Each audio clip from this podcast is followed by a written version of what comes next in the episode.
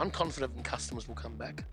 I'm confident that the industry will fight back and we'll be, you know, in a year's time, we'll be hopefully back to some sort of normality. But my biggest fear is um, the labour shortage that we will now face with uh, these international pool that we had that will no longer be available to us. Yeah, that's going to be a real issue.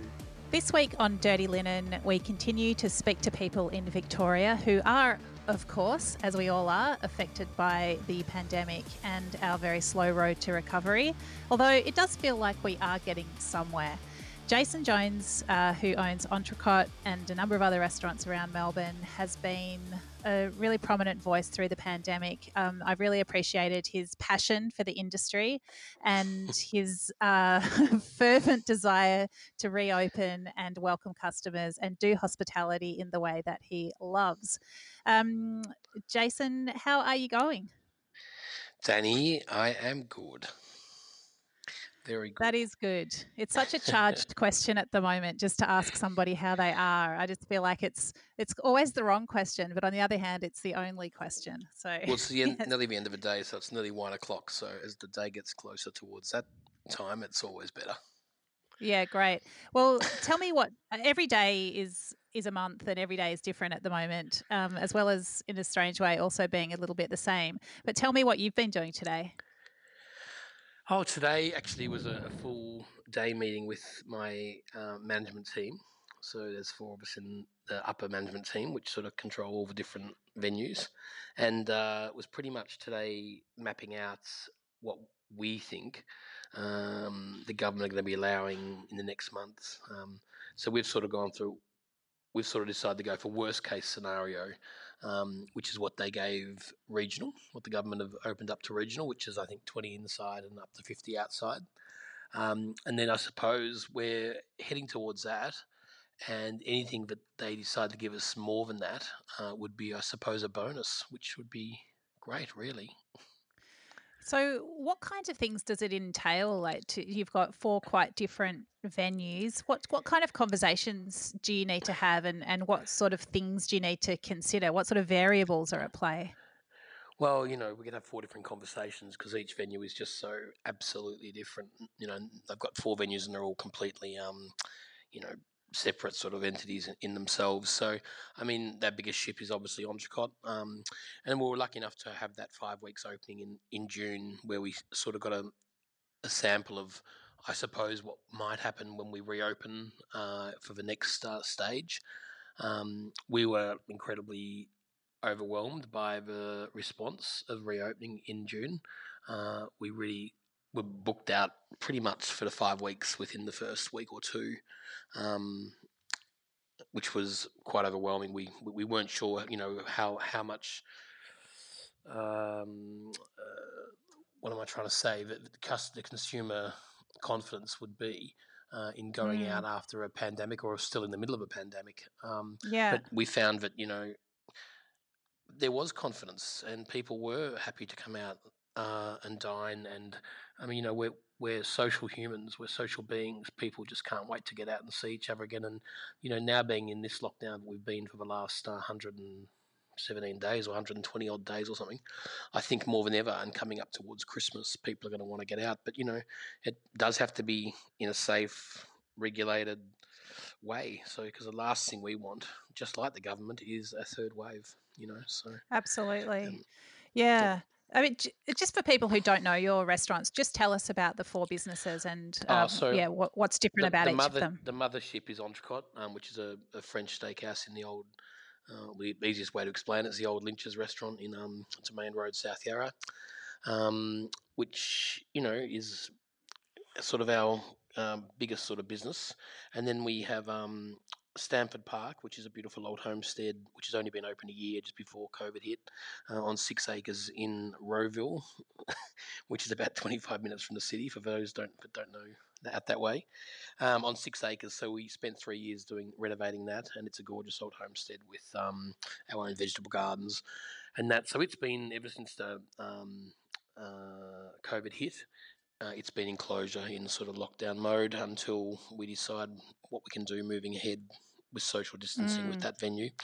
Uh, so and then Boozy, which is a little French wine bar in King historic Kings Arcade in Armadale. Um, and we've just reopened it only about a month ago. Uh, there's no way of really opening it as a uh, wine bar again, simply because of the social distancing regulations. You know, it's the same as like if a classic example is saying France-Soir. You know, they will not really be able to open. I was talking to Jean Paul just last week, and he said, you know, how can they open France-Soir for 18 people with a one to f- Yeah. four square meter ratio? The atmosphere completely goes. It's not what we do. So how do, how do we reopen? And we're the same with Boozy. It's got such a small footprint for for us to open and, and set up a team. And you know, we haven't got the team because we've lost 60% of our team during this whole period because being European restaurants, um, we have lost 60% of our staff because they held on the a lot, a lot of them we supported and we held on to them in the first lockdown uh, so they were available to come back and work when we reopened but uh, unfortunately the second lockdown has seen a majority of our European staff um, head back home so it's I want to come back to that. Just Jason, tell me just of the fourth venue because I think we got up to three, and then Right. Okay. What is the fourth? Uh, second, gorgeous second home. So we've got this magnificent Yes. old um, 1970s Alistair Knox uh, warehouse in Eltham, and we have this beautiful cafe which we just had the fifth birthday for last week. Um, Yep. And yeah, it's gorgeous too. We've been operating that the whole way through, but simply just as a takeaway offering. okay. So. So, yeah. I mean, as you talk about these places and, you know, the interior and indeed exterior of these places is such a big part of the experience. Um, and, you know, you talk about France-Soir, that's another restaurant where it's, um, yeah, we love the food, but it's so much about the experience. Can you talk about that, I guess, what it's been like for you to create businesses that are not so much about well they're obviously not about an in in in-house dining experience um yeah what's that been like for you Well, I suppose for me, I grew up in Gippsland and I grew up in a restaurant from the age of 11 called Powers Court, which sort of set me up for the love of hospitality for the rest of my life. And I was actually the resident pianist from the age of 11 there. And by the time I was 17, I'd done my apprenticeship uh, there. And that was Chef Haddad for, I think, about eight years. And so that was sort of my upbringing. Um, it- that was your parents that owned that no, it was actually um, a, a, a couple that had owned a restaurant called Michelle's in Armadale, and they moved to the country in 88, 1988. And I was an 11 year old and um, became the resident pianist at um, every Friday, Saturday night in this ballroom restaurant. oh that's and so, so that was when, you know, Claude Forell and Rita Ehrlich and, you know, all those those guys were the big uh, reviewers and it was all very exciting, heady days. And we had Esso down there. So it was that was a very successful um, place. But I grew up there pretty much all my childhood from the age of 11. So I just got this incredible love of hospitality and and and it was the old world hospitality where you know at Powers Court we used to opera nights and jazz nights and dinner shows and not I mean nothing like the Swagman, but uh, but um, sort of more. Yeah, It was a sense of fun. There was a sense of occasion. There was a sense of um, you know celebration in going in going to these restaurants. So I love creating uh, an experience in a restaurant. We're never going to be. I never aim for chef hats. I never aim for awards. I aim for just a great, authentic experience when you come in uh, into the restaurant. So, and that's sort of what you know. I, that's the love of hospitality I have, and you know, I think, I think over the years we've forgotten what the word hospitality means. It means, you know, I say to my team every time if I see a team member with not grab eye contact with someone within a couple of seconds of walking in, I, I, just say, imagine coming to my house and you knock, and I open the door, and then I just turn around from you.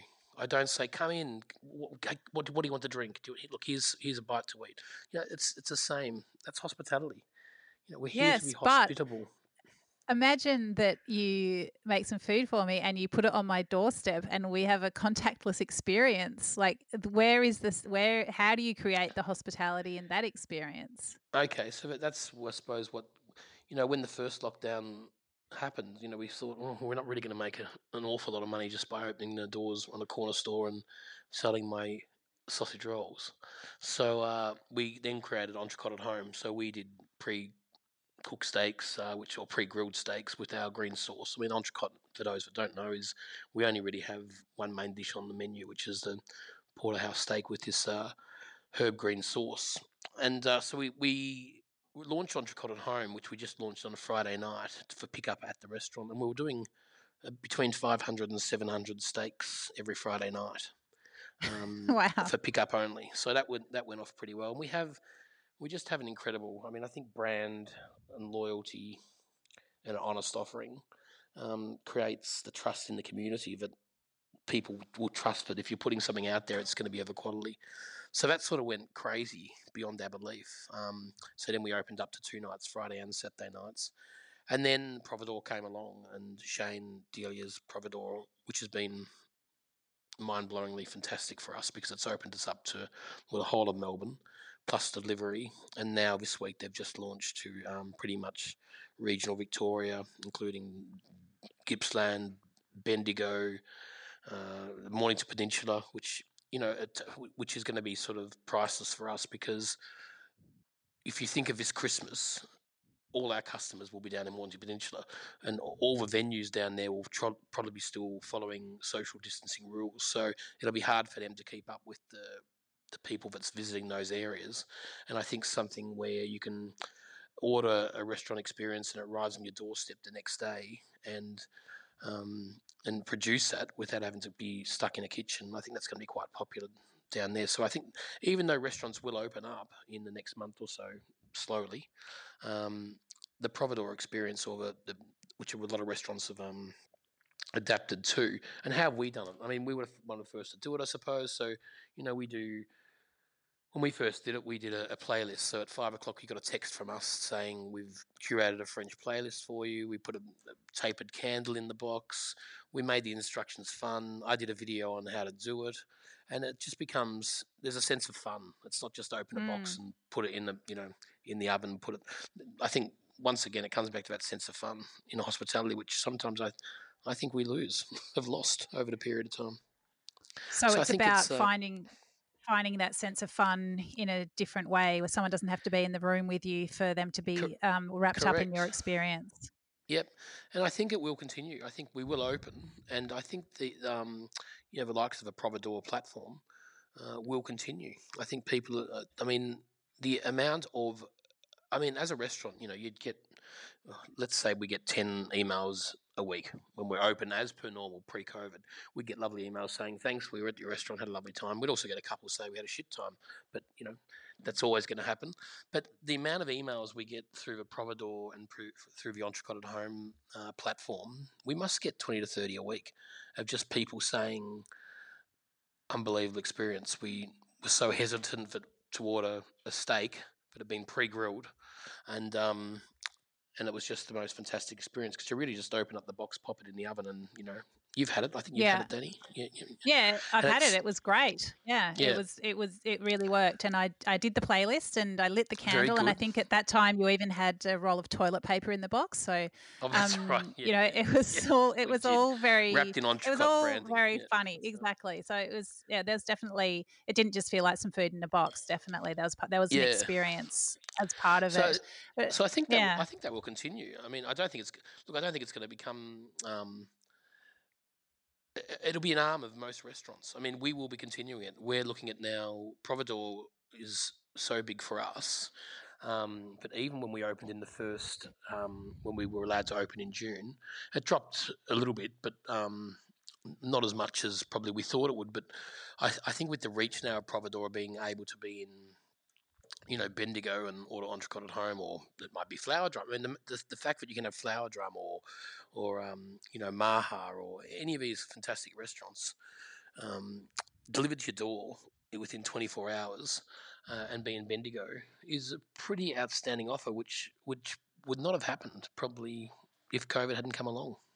And I think we're going to see retail. it continue on there's retail that you've done as well, isn't there? That's um, not related to food delivery to people's homes. Can you talk about that? Yeah, so we we had the gorgeous boys from Boccaccio um, out in Balwyn. They approached me just as the lockdown, first lockdown happened, and said, "Oh, would you be interested in putting your green sauce uh, in a retail offering?" I said, oh, I did, I never thought of it before, so I did a primitive, very primitive packaging concept um, and popped it through to them. And I think we the first drop off was a box of twenty four, and and they marketed it. And I think we did the first week, we did 200, 200 Uh, they sold 200 units uh, in the first week, and so then we sort of upped the ante and started doing a bit more professional packaging and a bit of lab testing and the whole works. And now we, we have actually now got 36 uh, supermarkets on board, and we've got uh, uh, 20 or 30 hours a week, uh, someone in sales, and 20 or 30 hours in logistics as well. So the, the wow. Source Plus online, so it's it's taken off into it, and it's it's another arm of what we do now, which is quite amazing. Have you enjoyed that, um, you know, reframing what you do, or has it just has it just been born out of stress and necessity, or has it has it been fun along the way? Look, I've been so I've been pretty upbeat. I mean, I I wear my heart on my sleeve and I say what I think. Um, but I've honestly, it's been like I've opened six or seven businesses in the last couple of months. I've felt like I've opened and closed and usually only do I usually only open one or two a year, um, and I'm about to open another four new businesses because we're about to reopen again. So it does feel like I've had huge ups and I've had huge downs, but really, you know, it's I've got an amazing team around me. I've got amazing network, and everyone's kept me up, and it's been pretty amazing. I've only really had, and I'll be honest, I had when the extension of the last lockdown came into place, um, mm. I had a, I had a week where I went downhill very badly, and I spent a week in bed. I fell into Did a slump, you? and yeah, it was. I just didn't. I just felt I didn't have any more tricks to pull out of my my hat. I just had done everything I could, and I just felt. I felt Mel. I went down in the slump with Melbourne. I felt the whole slump hit Melbourne. You know, I felt the whole. Uh, everyone just walked around a bit sadder. Yeah, and, I think well, you're right. I saw him because I was in. I was. I, I couldn't get out of bed. I really, honestly, spent five days in bed, and I just couldn't do it. I just couldn't face anyone. And my team, I mean, they're used to me a little bit as well because I do have days like that. I mean, I, I'm, I'm a social person, but I do have my down times. So then they left me alone, and then I just had my five days or six days uh, keeping quiet, and then I during that time built the energy to get back up and start building again, I suppose. Yeah. What what happens? Is it like you sort of go to bed one night and think, you know what, tomorrow I'm going to get up, or is it suddenly you just spring out of bed, or something, or is there a trigger? Like, what makes you sort of re- uh, muster your energy again? I think it's it must be that you go on adrenaline for so long, adrenaline for so long, that it just all of a sudden it drains you, I suppose, and then I completely lose. I need me time, and I can't speak to yeah. anyone.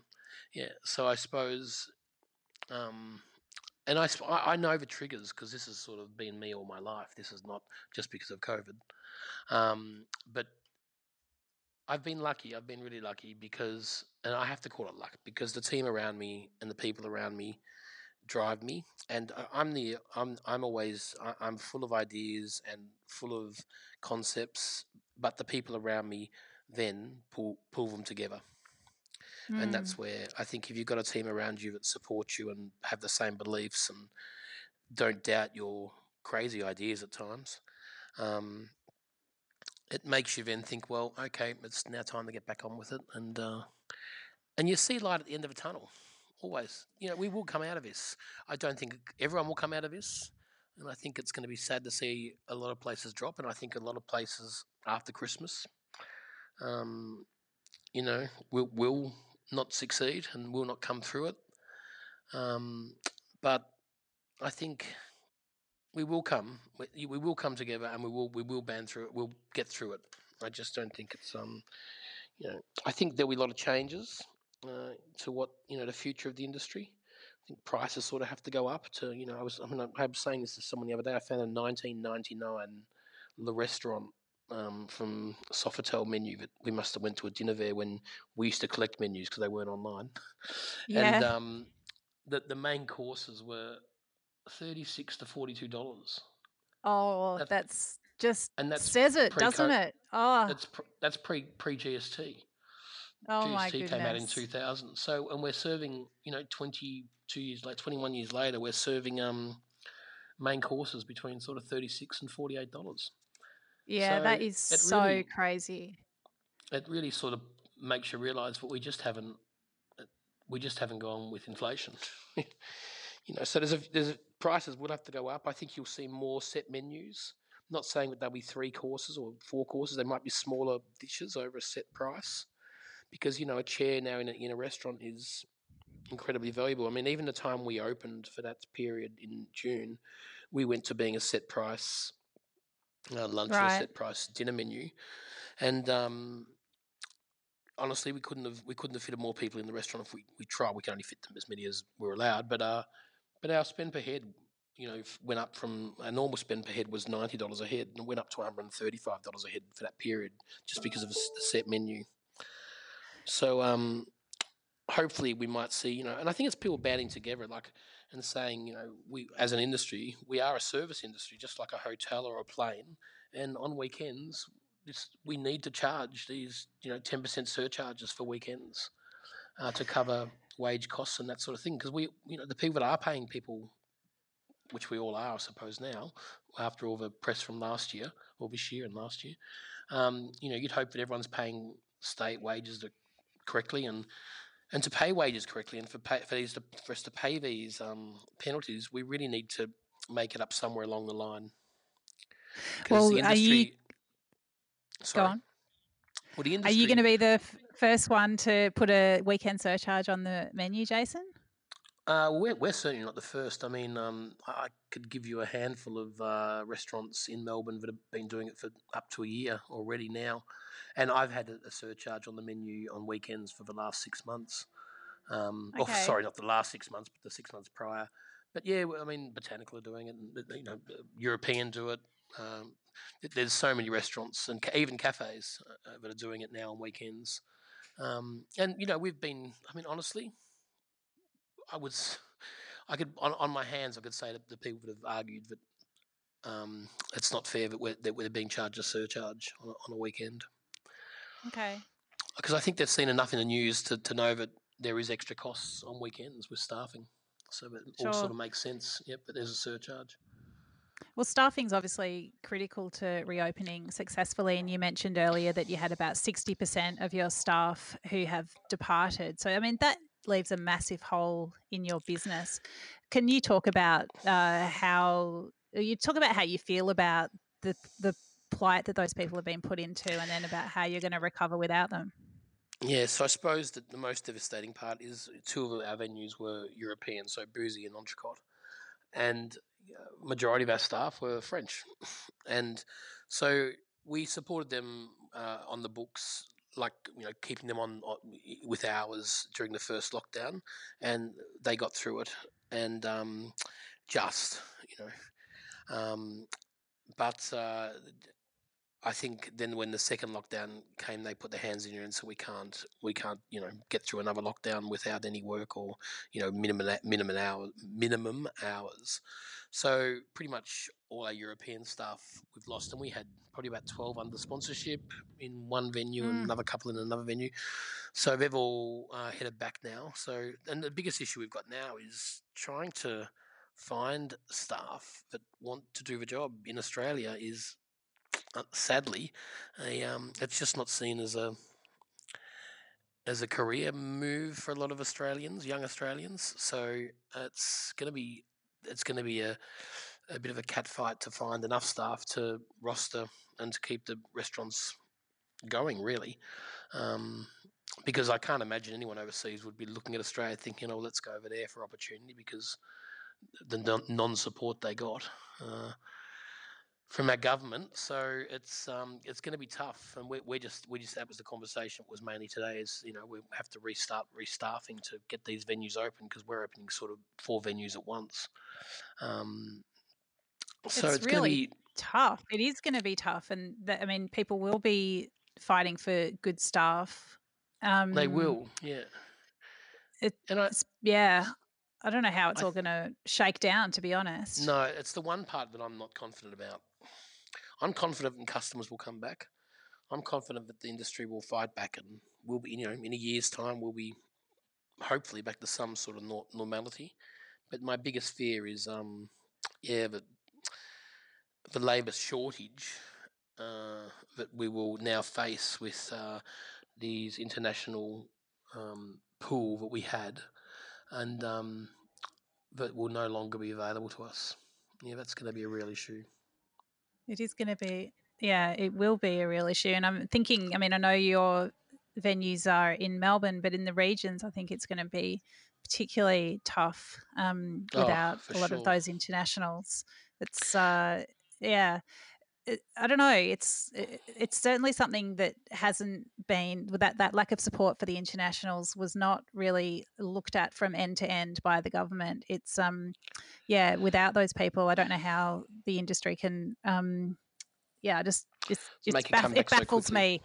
exactly. Yeah. Yeah, Yeah. yeah, yeah. So uh, there's going to be a lot of challenges over next month. I mean, you know, the, the, the government is saying that they're only going to allow outdoor dining, and I'm just looking at my window now in Carlton, and it is absolutely teeming down. Now, if we'd had people booked in for dinner tonight outdoors, uh, are they going to come for dinner because it's teeming down? I would say that they're going to cancel their dinner reservation. Um, so it's going to be a very, very this uh, track that the Victorian government are going down of saying we're you know we're going to open up parks, we're going to close down roads. That that's all well and good, uh, but when you live this close to the Antarctic and uh, we have four seasons in one day in Melbourne, and the logistics, just the, sheer logistics and operational issues that are involved in setting up an outdoor area. And now they're talking. I mean, they've they've approached us in Domain Road saying, you know, every f- weekend we'll let you close Domain Road and uh, and do outdoor dining and marquee. Uh, the logistics in doing that on a weekly basis of setting up that in- infrastructure uh, Yeah. is not just not even a. It's not even possible. Logistically, is not possible. And I mean, realistically, out of those ten weekends they might be offering for us to do that, you might only have three good weekends in Melbourne where it's. And I don't want to sound like a whinger. I'm up for all ideas, but um, you know, Well, they- it's. I mean, it's they- just a fact, isn't it? It's like it, for for a start, you know, uh, marquees are not just put up by clicking your fingers. Um, People who are Same going to be a- paying, you know, what they need, what the, to give people a proper dining experience. It's that you're not just going to put them on a milk have crate. No, that's Um, right. I mean, also, so, you know, and for co- us to do all that is going to cost us money, you know, and they're offering a five thousand dollar grant. Well, five thousand dollars will probably buy you two commercial marquee, two commercial umbrellas, you know. So it doesn't really go far in the scheme of things. But I mean, you know, we're, we're banding together in Domain Road, and we're um, uh, lobbying the city uh, of Melbourne to allow us to use the park across the road, where we can set up a permanent uh, two to three month um, activation uh, where each restaurant gets a, a, a certain thing. So we're in talks with uh, City of Melbourne on that now, and you know, it's sort of a, you know, you've got to do that because. But I mean, we're, we're a lucky one. We're across the road from a park. I mean, there's only ten percent of restaurants or twelve percent. I think they worked out in a group I'm involved in that we worked out it's ten to fifteen percent of restaurants really have the opportunity to do outdoor dining. Um, you know, Yeah, it's it's limited. Now you speak about the park across the road from Entrecote, and that makes me think of one of the best things that I've seen in the past six months, and that was an image that you shared uh, in the old Lynch's days when Lynch's was in your restaurant, and it was of a grand piano in the park. Um, That's right. Can you tell me about that image, and let's just talk about well, what that sort of where that it came from. that I mean- beautiful hospitality experience that was represented there. What's funny because I- I've been six years in in that in that venue, and I've had so many of the sort of older people say, you know, Lynch used to set up a summer garden across the road every summer. I said, oh, just yeah, okay. I kept hearing this from this from people, and and I got this phone, I got this photo of him with four or five marquees set up over there, and he would have these fabulous parties with you know, and he'd set up a grand piano in one where. And it was just um, he'd have these functions, and I suppose he probably paid the city of Melbourne with a couple of cigars and under the table um, uh, offering. Yeah. Maybe I'm not sure how he got these permits because you'd be fighting to you get them now. That's for sure. But I think Yeah, in a situation like this where the government are saying, you know, we're going to do this, we're going to cut the red tape, we're going to cut the bureaucracy, they've got to put their money where their mouth is. And, you know, they're open, and- and to us, they're saying, oh, we're opening applications on the 1st of October. Well, applications for a couple of thousand restaurants in the city of Melbourne. How long is it going to take to get the um, approval back for that application? But then there's all the health, you know, health and safety and uh, and being COVID, you know, and making sure COVID safe and making sure that everything's you know done by the books, and then to have something operational um, done by the 26th of, um, um, of October you know, Uh, they'll probably give us a week to do these big structure and what we're sort of planning. And it's, you know, it's just not enough time. It's like when they said, oh, regional can open tomorrow night, you know, and you got someone like Ala Wolf Tusker, who the legend of hospitality, you know, saying, "Well, you've given us 24 hours. It's not hospitality is not a matter of turning on the pilot light and we just kick back up. It's rostering, it's ordering, it's getting bookings back in. I mean, yeah, yeah. and they've been told the night before they can do 20 inside and 50 outside.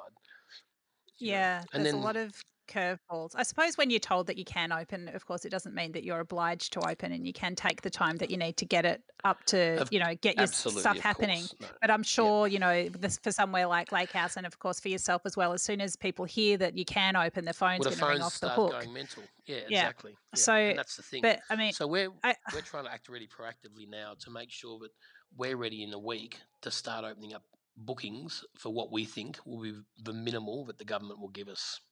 That's that is so tough though, because that's the other thing. It's like yes, ask uh, ask apply for a permit, but you don't exactly know what the permit is going to be for. We're assuming no. that perhaps it'll be the same numbers as regional, but we're not sure about that. So, I mean, that's it's right. it's you've certainly had um, a guessing game. Good exercise in brain plasticity, or whatever the term is. Yeah. Like the, your neurological pathways will be very supple at the moment, Jason, as you've like oh. had to, oh. you know, change and turn about and turn. Yeah, it's. Uh, well, we're so used to flipping and flopping now. What's another, you know, what's another curveball really? So. Yeah. Yeah. Um. So.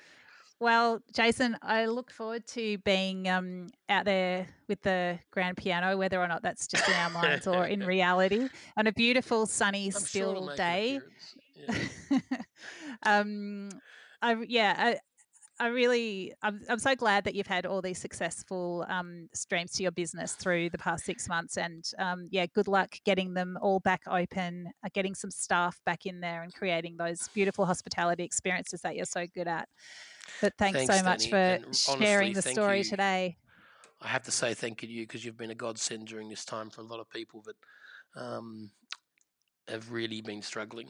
So it's been amazing uh, your support to all of us as well. So really appreciate that.